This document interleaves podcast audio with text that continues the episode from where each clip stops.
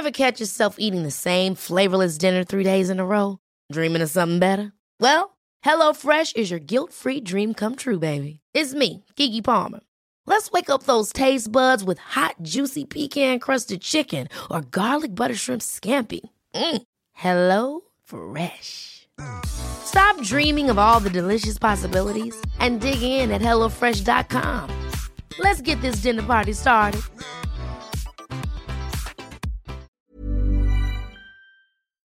Hello, this is Mehdi Hasan, and before we get to today's show, I have a small request. The Intercept and Deconstructed rely on readers and listeners like you to support the journalism that we do here every day. Right now, you can head to theintercept.com forward slash give and do just that. Membership is not only about money, it's about a proud and public declaration of support for the kind of fierce adversarial journalism we do every day. All donations are welcome. Consider becoming a sustaining member at 5 or $10 a month. It may seem small, but it has a big impact over time. Your donation, no matter what the amount, does make a difference. This is a community effort. When everyone chips in, it adds up quickly. Deconstructed has big plans for 2020 with your support. Election coverage, debate coverage, more live events out on the road, like our recent show in DC with Michael Moore and Ilhan Omar. So please do consider becoming a member. Head to theintercept.com forward slash give. That's theintercept.com forward slash give. On to the show. So when was the last time you spoke to a family member? Uh, last summer. Last summer 2018? Yes. You haven't spoken to a family member No, in I- China for no, nearly I- 18 months. I have aging parents. I cannot call them.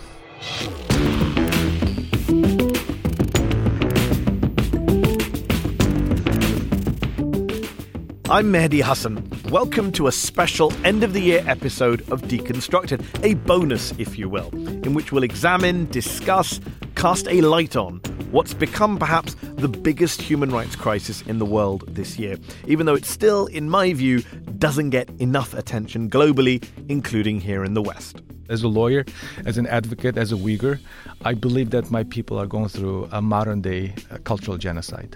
That's my guest today, Nury Turkel, a prominent Uyghur American lawyer and human rights campaigner. Nury says China is carrying out a cultural genocide against his people. So, why isn't the world, why aren't we doing more to stop it? Who are the Uyghurs and why do they matter? Why should they matter? Well, they're one of the 56 ethnic groups officially recognized by the Chinese government, a mainly Muslim, Turkic speaking minority group who comprise less than 1% of the Chinese population, though they live in China's biggest province, Xinjiang, or East Turkestan, as many Uyghurs prefer to call it, especially those who support independence from China. Now, the Chinese government has been cracking down on the Uyghurs for decades, but post 9 11, Beijing took advantage of George Bush's so called war on terror to brand all opposition to Chinese rule as evil Islamic terrorism of the Al Qaeda variety. In recent years, they've gone much further and now seem to see all Uyghurs as potential terrorists, extremists, separatists. But The Chinese government is making no apologies for the way it's running Xinjiang. It has told the UN that there's been a major crackdown there in order to rein in violent Islamic extremism and those who would separate Xinjiang from the rest of China. Beijing has banned Uyghur parents from naming their sons Mohammed, blocked their children from entering mosques, forbade Uyghur government employees from fasting during Ramadan. Uyghur Muslim men are prohibited from growing, quote, abnormally long beards, while Uyghur Muslim women cannot wear the face veil in public. But you might say, well, that's the kind of garden variety Islamophobia that we're seeing growing even in some European states. The Chinese, though, have taken it to new and horrifying levels. A panel of UN investigators said last year that up to a million Uyghur Muslims may have been detained in what are basically massive concentration camps in Xinjiang. Earlier this year, the State Department said the true number might be closer to 3 million. To put that in context, the Uyghur population of Xinjiang is around 11 million people, so anywhere between 1 in 10 and 1 in 4 of the total Uyghur population in that province is being detained against their will, kept in camps, imprisoned. That's an astonishing number of people, both as a absolute number and as a proportion of their population. And those who have been released those who have fled the country, say that in those camps, Uyghur Muslims are being not just forcibly brainwashed to love President Xi Jinping and the Chinese Communist Party and hate Islam, but also starved, sterilized, tortured, raped, and yes, killed. And look, it's not just life in the camps that's so brutal and intolerable and like nothing we've seen before in the modern era. It's also life outside of the camps, across Xinjiang, a province which has been turned in recent years into a kind of dystopian police state. Earlier this year, the New York Times reported that the Chinese authorities are using a vast secret system of advanced facial recognition technology to track and control the Uyghurs as they move around, go to work, go to school. The Times called it, quote, the first known example of a government intentionally using artificial intelligence for racial profiling. Racial profiling of an entire people in a province. And that's outside their homes. Inside of their homes, as Human Rights Watch documented last year, they have had to deal with Communist Party snoopers from the Han Chinese majority community who have been sent to stay in Uyghur homes and monitor them. Imagine that. Just imagine men from the government coming to stay in your home, to live in your house 24 7, to watch you and your family talk, eat, pray. It's almost beyond belief. But it's happening in the world right now in Xinjiang, China. The authorities say the camps are for combating violent religious extremism. Now, some Uyghur parents speaking in exile have told the BBC that as well as losing adult relatives, their children too have disappeared and they are not being told where they're held. And though the Chinese deny it and deny the camps and deny the repression, a recent and pretty unprecedented leak of government papers from the Communist Party to the New York Times, dubbed the China Cables, confirm both that the president of China himself has called for the showing of, quote, no mercy against the Uyghurs, and that one senior Communist Party official in Xinjiang tried to stop some of these repressive measures against the Uyghurs and he failed. He himself was imprisoned.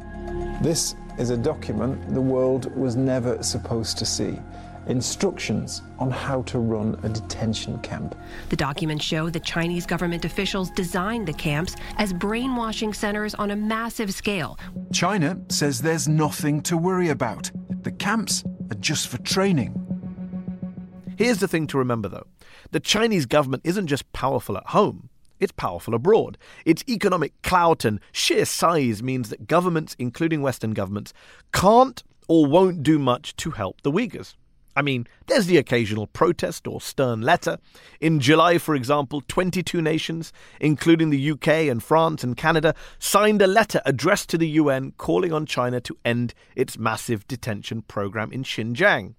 Last month, the United States Congress passed an act restricting the sale of surveillance technology to Beijing and bringing in sanctions against Chinese officials involved in locking up Uyghurs. And to be fair, even the usually Islamophobic Trump administration has taken a strong line against the repression of the Uyghurs. Here's Secretary of State Mike Pompeo speaking over the summer. China is home to one of the worst human rights crises of our time. It is truly the stain of the century. Though, of course, the Trump administration doesn't like China already because of the trade war. And so be under no illusion. The moment Trump signs some sort of trade agreement with China and the trade war with Beijing ends, his administration, I suspect, will stop saying anything or giving a damn about the Uyghurs. But look, it's easy to slam Trump or the US or the West for not doing enough here. But as a Muslim, it is deeply depressing to me to see the countries of the Muslim majority world not just silent on this looming genocide against the Uyghurs in China, but actually coming out publicly and backing the Chinese government. Yeah, backing it. Just a few days after those 22 Western nations published their anti China letter in July, 37 other nations put out a pro China letter, saying that because of the quote, grave challenge of terrorism and extremism, China has undertaken a series of counter-terrorism and de radicalization measures, including setting up vocational education and training centers. Vocational education and training centers. My God. In fact, Mohammed bin Salman, MBS, the Crown Prince of Saudi Arabia, went to Beijing earlier this year and said it was China's right. It's right to put Muslims in camps for anti terror purposes. Thank you, MBS. Earlier this month, I interviewed the Pakistani Human Rights Minister, Shireen Mazari, on my Al Jazeera English show up front. I asked her, as the Human Rights Minister, whether she would condemn the horrific mistreatment and mass incarceration of her fellow Muslims, the Uyghurs, at the hands of the Chinese. Pakistan happens to be a close ally of China, dependent on Chinese investment and money. Here's how that exchange went down. We talk to the Chinese government. When we get evidence, we take it up. But China is an ally of ours, and we will not go screaming on the streets about it. So, so have you condemned them privately? That. Have you condemned them privately? I think that our government has been speaking to the Chinese, hearing their point of view, giving our position. What is their point of view when it comes to locking up millions of your fellow Muslims? That's what you're saying, that they're locking up millions of fellow Muslims. Are you saying they're not?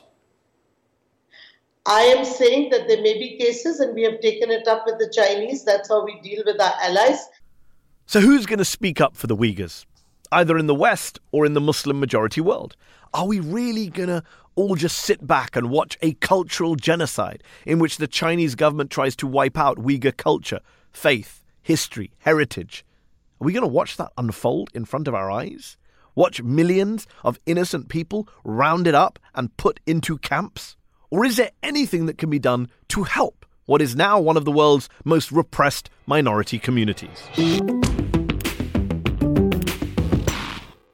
My guest today is Nury Turkel, a Uyghur American lawyer and campaigner and board chair for the Uyghur Human Rights Project here in Washington, D.C.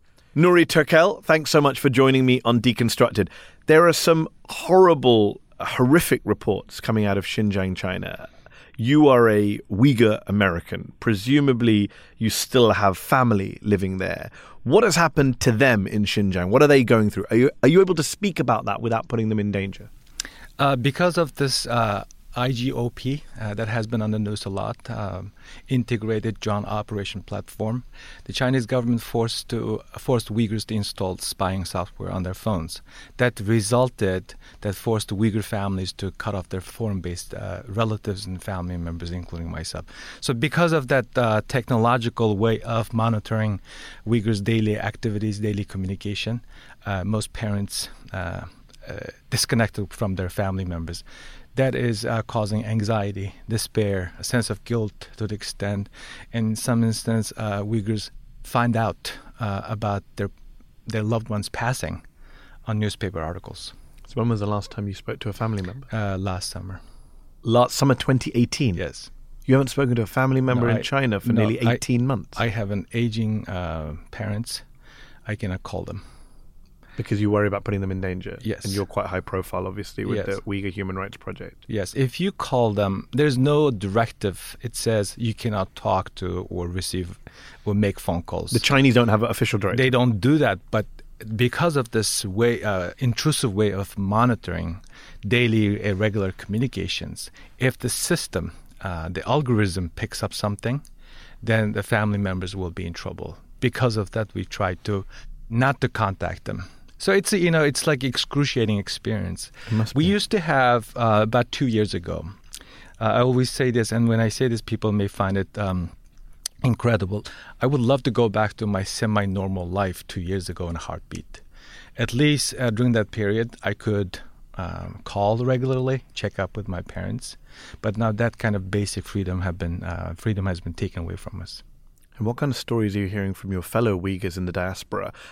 What's shocked you, even as an activist, campaigner, lawyer, following this horrific situation for many years now? What's the most shocking thing you've heard? The the absolutely ab- arbitrary nature of uh, China's uh, detention of the Uyghurs. Uh, recently leaked documents uh, published by ICIJ uh, has uh, so many disturbing lines, but one of them really caught my attention is that during the period of seven days in 2018, 2017, uh, the uh, IJOP, the uh, operating system, identified 25,000 Uyghurs. Of that, they were able to locate close to 16,000. And with with that kind of uh, basic process, uh, relying on the technology, they shattered close to 16,000 people's lives in less than one week. So those 16,000 people were detained based on Yes. those algorithms and surveillance. Yes, that's how horrific it is. And then in this same document, does not say if this has been an effective method. They just These are official internal Chinese Communist Yes. Party documents. Yeah, it's on it's on the ICIJ's Yeah. website. And the New York Times also published part of these as, as the China cables. Is it fair to say that every Uyghur Muslim you know here in the US has stories about disappeared relatives? It is hard to uh, find anyone who has not been affected.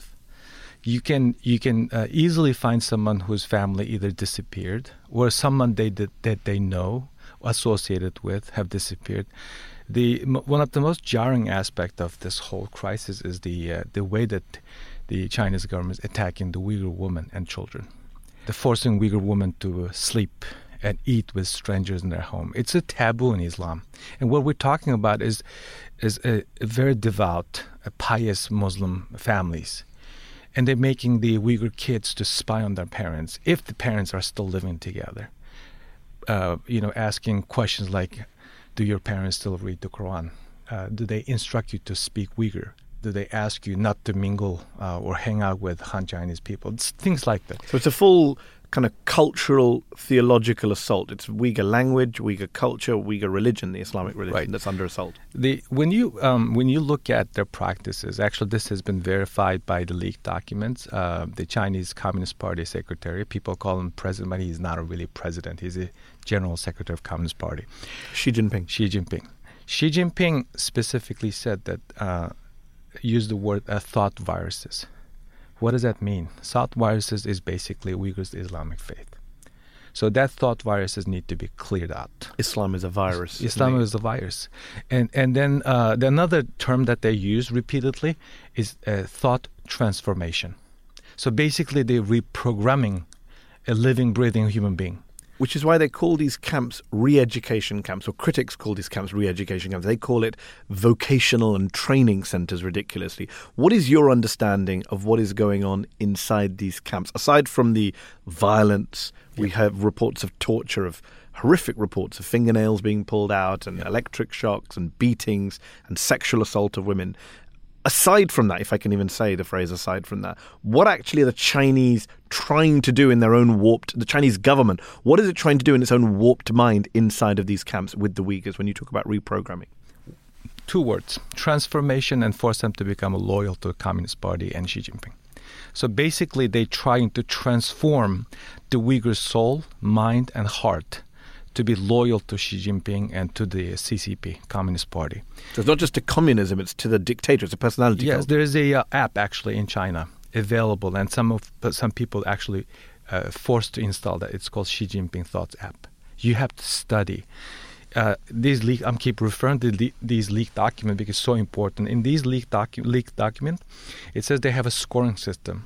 One of the criterias for any individuals to have as simple as as uh, as calling to be able to talk to their family members is based on how well that they studied Xi Jinping thoughts, how well that they were able to study the language, how well that they were able to adopt non-religious uh, ideology, like in in other words, denouncing their religion. That has been part of the Uyghur lives as as early as 13th century. And you're talking about app on phones. But in these camps, obviously, this is not about downloading an app. This is forcibly done. They're denied food, they're denied meals until they've gone through these weird rituals of singing in praise of the president, praising communism, praising Xi Jinping. Yeah, uh, and also these apps. Um, uh, American companies, actually, technology, American Silicon Valley companies are assisting the Chinese government to set Wow. up these. Why They- does that not surprise me? Yeah, it is. Um, and um, one uh, particular app um, that the initially promoted uh, as a Islamic friendly app, it's called Zapya, allowed the Uyghurs to install. And this company is technologically supported in Silicon Valley, even though it's it's a, so they compiled 1.5 million Uyghurs using that. It's a file sharing. It's a it's a cloud system. So the people who downloaded uh, verses of Quran through that app and shared with each other, that resulted the algorithm to pick up these people, even though. It- Life is full of what ifs. Some awesome, like what if AI could fold your laundry? And some, well, less awesome. Like what if you have unexpected medical costs? United Healthcare can help get you covered with Health Protector Guard fixed indemnity insurance plans. They supplement your primary plan to help you manage out of pocket costs. No deductibles, no enrollment periods, and especially no more what ifs. Visit uh1.com to find the Health Protector Guard plan for you.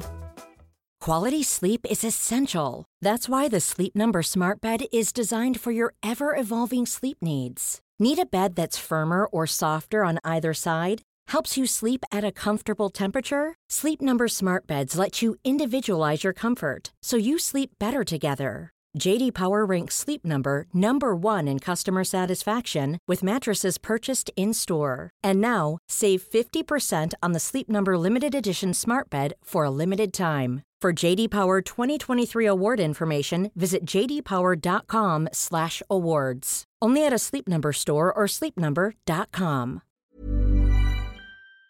It was initially promoted as an Islamic, uh, Muslim-friendly app. And in these camps, there is this, as you say, treatment of Islam as a virus.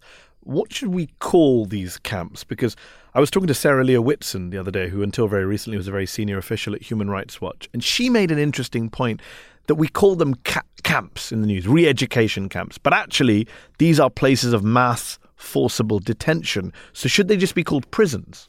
It, uh, you can call it prison, but uh, there's a lot of uh, historic parallels uh, to the Nazi concentration camps. When you look at that part of the history, Nazi Germany, uh, with the promotion of people like Adolf Eichmann and others, uh, promoted extermination of the Jews based on their religion, based on their ethnicity, right?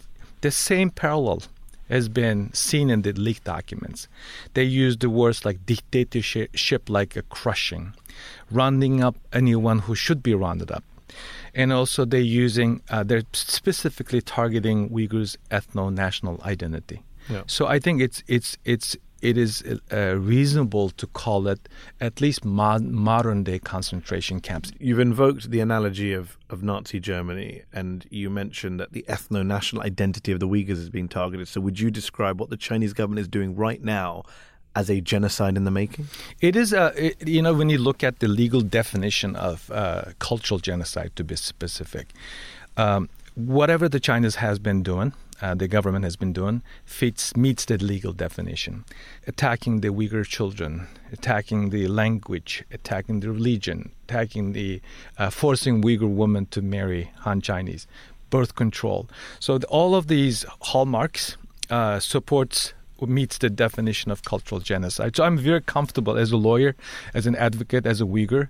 I believe that my people are going through a modern day um, cultural genocide. And that cultural genocide the Chinese government's aim is what? Is it to try and change the demographics in Xinjiang, trying to import Han Chinese non Muslims to replace the local uh, Turkic speaking Uyghur Muslims? Is it about keeping quote unquote stability in a very diverse, ethnically diverse, but centralized nation? What they're trying to do is to uh, stamp out Uyghur identity and also make them atheists, believing in communist ideology.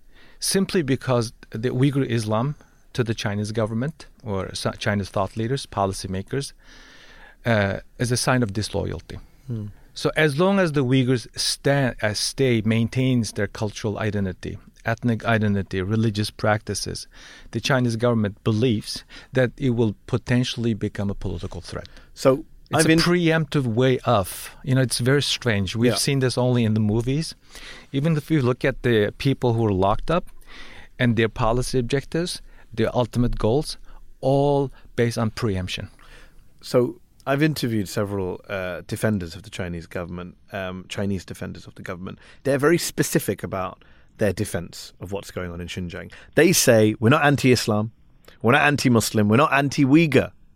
Um, we are anti extremism, anti terrorism, anti separatism. They're obsessed with these three ideas terrorism, extremism, separatism, and the measures that they're taking in Xinjiang province, they say, are no different to other countries who have done anti terror measures and anti terror laws and states of emergency. Um, what do you say in response to that? Because there have been Uyghur militants who have carried out terror attacks in China and abroad. There were Uyghur guys who ended up in Guantanamo Bay that's undeniable. But what do you say about the wider Chinese defense, the Chinese argument, which is, well, you know, who are you to criticize us? You know, the West has Guantanamo Bay. France had a state of emergency after their attack. We've successfully prevented any terrorist attacks in China by taking measures to stop quote unquote Islamic extremism in Xinjiang. What do you say to them? The Chinese uh, national security policies is based on the perceived threat, not on the actual threat they can claim that they're doing this uh, under the guise of you know fighting against extremism, but uh, when you look at the period that they often invoke um, is uh, basically 2012 through 15. Post 2015, there is no single violent incidents that they can report.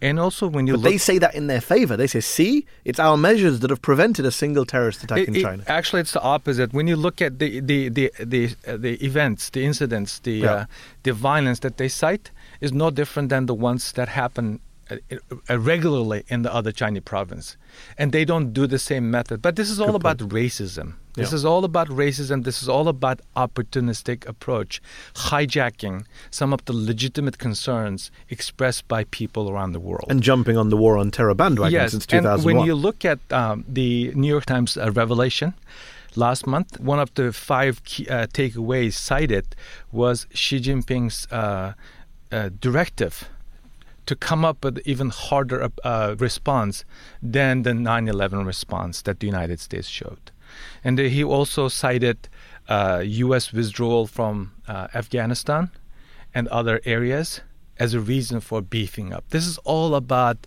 you know. They've certainly gone beyond the response to 9/11. Yeah. we all got up. We all got worked up around the world when Guantanamo Bay was open. Right. Guantanamo Bay is a walk in the park for actual accused uh, terrorists compared to what's happening in Xinjiang, where somewhere between a million and three million. the numbers are astonishing. Pentagon, uh, a senior official in charge of uh, uh, Indo-Pacific region, uh, Randy Schriver, said in late May that he believes uh, his agency believes up to three million have been. Uh, And that's Uyghurs plus, I believe, Kazakhs and other minority and groups then, also. Like we need to point this out to your listeners. There are four types of camps.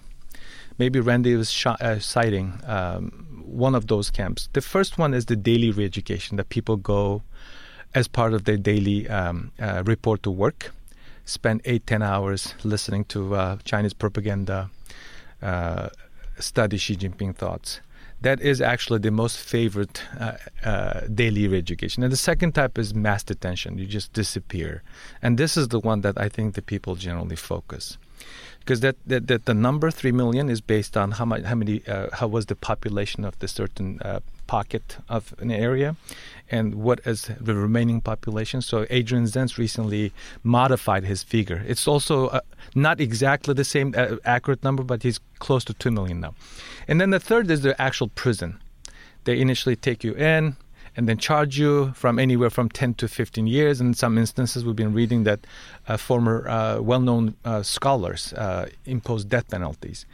And then the last one, that uh, the last one is the labor camps that they're showing on this uh, state media, showing to the sympathetic government representatives from mostly Muslim countries. And they're coming out and phrasing, including M- MBS. Um, Yes. The MBS was very pleased at the way that Xi Jinping is treating the Uyghurs. So there are four types of camp. If you add them all together, I'm sure that it's more than three million. Wow. We hear a lot about Chinese communism in the West. But these days, what Beijing seems to be doing to the Uyghurs, to me, seems driven more by a kind of nationalism uh, than communism, the kind of hard right nationalism, ethno nationalism that we're seeing across the world from Russia to India to Israel to the United States. Do you put China in that same league? Yeah, oftentimes when you uh, talk about the ongoing crisis, uh, one of the legitimate questions uh, is has been, uh, what is the China's response? They are actually on board for the most part with Xi Jinping because of the growing nationalist approach to domestic and foreign affairs. If you go online, recently one of the American journalists wrote on the child separation, and her Twitter account was trashed with a lot of nasty messages and nationalistic messages. Like today, if you go to China, you cannot log into uh, Twitter. You cannot log into other social medias. But they dispatch three most influential uh, ambassadors, UK, Canada, and America, to launch uh, nationalistic messages around the world. And the Chinese Chinese government has been very effective, actually more so than the Western governments, to create this anxiety. Uh, that anxiety has been translated into public support. So Mm. it, you find very little evidence of Chinese intellectuals coming out in defense of the Uyghurs or in defense of their own national interest in the long term. You know, they, they, they're just being short sighted. They support uh, the Xi Jinping's policy uh, as if that's a way of being a patriotic uh, for the Chinese state. And we have, we have a lot of pro CCP people in this country. So whenever you said, "Oh, this is not in the interest of the United States, UK, or Canada," they took you as if that you're anti-China, and then it helps the nationalists in, uh, Yeah. China. Uh, Well- so it's it, it is a kind of a chain reaction uh, situation. And of course, you have this geopolitical rivalry right now between Right. China and the United States uh, over trade, at least. Um, as a result of that, I would argue partly. I mean, you mentioned how Muslim majority countries have let the Uyghurs down, and I mentioned that in the introduction uh, to this show. Um, interestingly, Western countries have taken a slightly stronger or more vocal stance in recent months, even the United States. Uh, do you welcome the recent Uyghur Act passed by Congress, which puts sanctions on some Chinese officials involved in Xinjiang and prevents the sale of surveillance technology uh, to Beijing? Will that make a difference? I, um, as someone who's been uh, promoting, working uh, on this bill and other legislative initiatives, I welcome this move. It is a significant move, and uh, no country uh, ever in the Uyghur history, modern ancient history, done anything similar to what has happened on the Capitol Hill. Uh, the bill in of itself is very substantive, on top of being a symbolic. On substance, it has it has mandate. It mandates the president to apply the Global Magnitsky Act. We've been talking about sanctioning Chinese officials in the last year and a half because of, you know, I can say this comfortably, Steve Mnuchin, the Treasury Secretary who was opposing, the administration could not move forward. So this legislation will mandate that to happen. Two, the export control. It's very significant. Chinese have turned this uh, prison system, mass incarceration, even violation of their own counterterrorism laws, into political economy and potential way of expanding their political influence. So with this export control, we will be able to restrict U.S. tech firms, U.S. businesses, not only unwittingly but wittingly uh, supporting Chinese state security. This is going to be very effective. And also, something has not been discussed. The Chinese are going crazy simply because this will create political instability. This will undermine CCP, undermine uh, Chairman Xi Jinping's authority. Here's why these tech companies are invested by uh, Chinese billionaires, the social elites. Yeah. So you don't want to mess up with them. So, are, are you hopeful then that the response from China over the medium to long term to this legislation, to the sanctions, is that they will loosen con- loosen up conditions in Xinjiang and start relaxing a little bit in order to kind of get the world off their back, or will they double down and say, "Screw you, rest of the world. We're going to respond with harsh measures again. We're going to sanction you guys, and we're going to carry on doing what we're doing with the Uyghurs." I don't think that they will go harder. It's possible, but they've been cornered. Look at how they've been portrayed or perceived in the international community. They care so much, so much about uh, the image. They do the care. face. Yeah, they do. I never seen the level of response from the Chinese government outside of the country, trying to change the narrative, distract from the focus, you know, launching anti-American uh, sentiment all around the world. This shows they realize uh, the pressure that is coming on their way, and then two, they have no choice, Mehdi.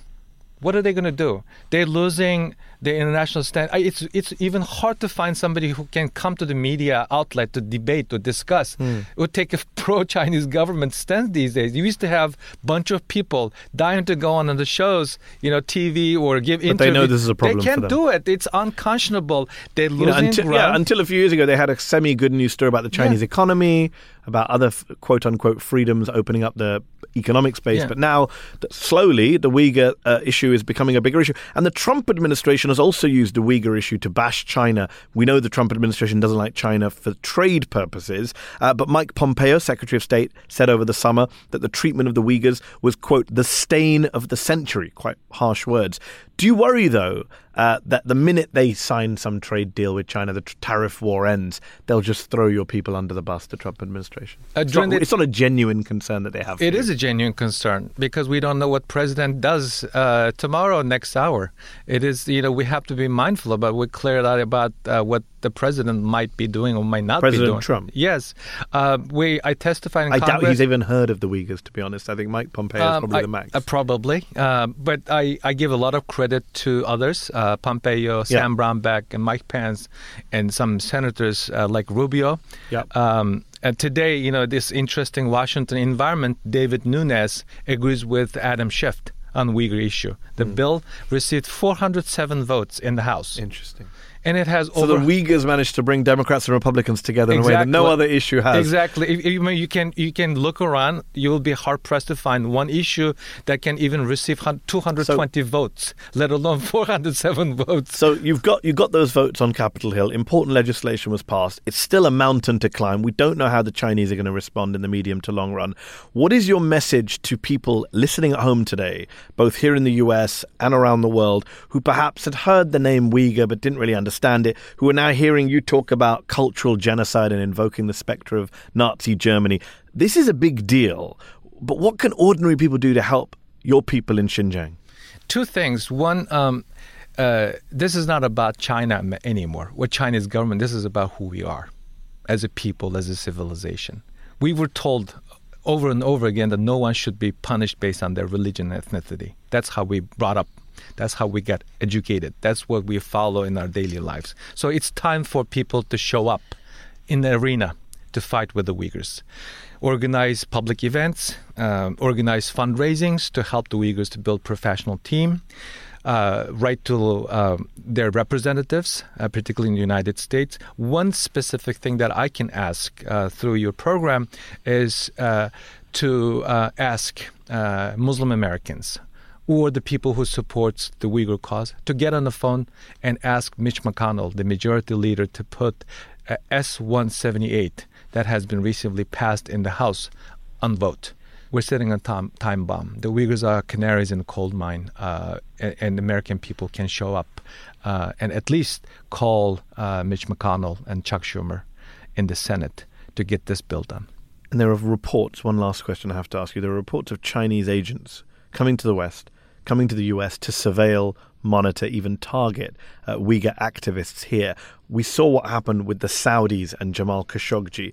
Do you worry for your own safety, even here in the U.S., your own security? Of course, I worry, uh, like my fellow Uyghur uh, Americans here around the world, because Chinese have been uh, put on defense. Uh, they are no different than uh, Saudi Arabia or Russia, for that matter, to uh, you know get even with their opponents, critics.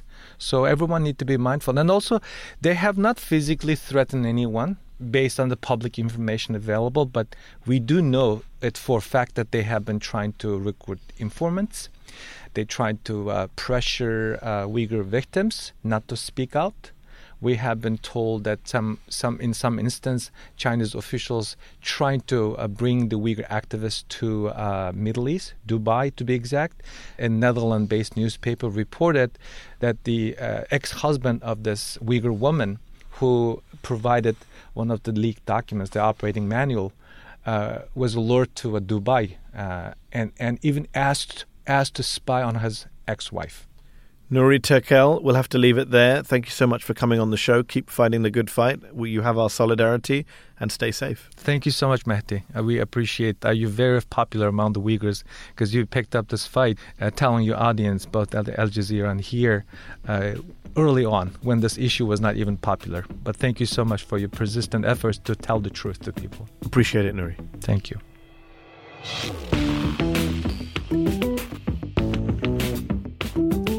That's our show.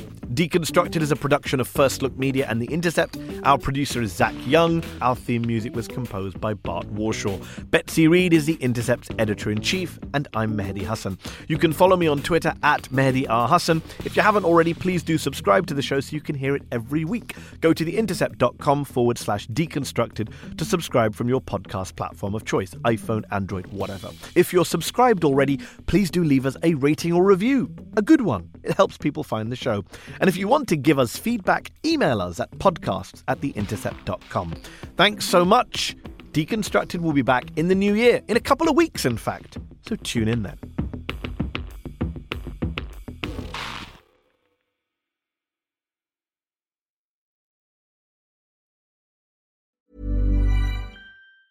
Ever catch yourself eating the same flavorless dinner three days in a row? Dreaming of something better? Well, HelloFresh is your guilt free dream come true, baby. It's me, Keke Palmer.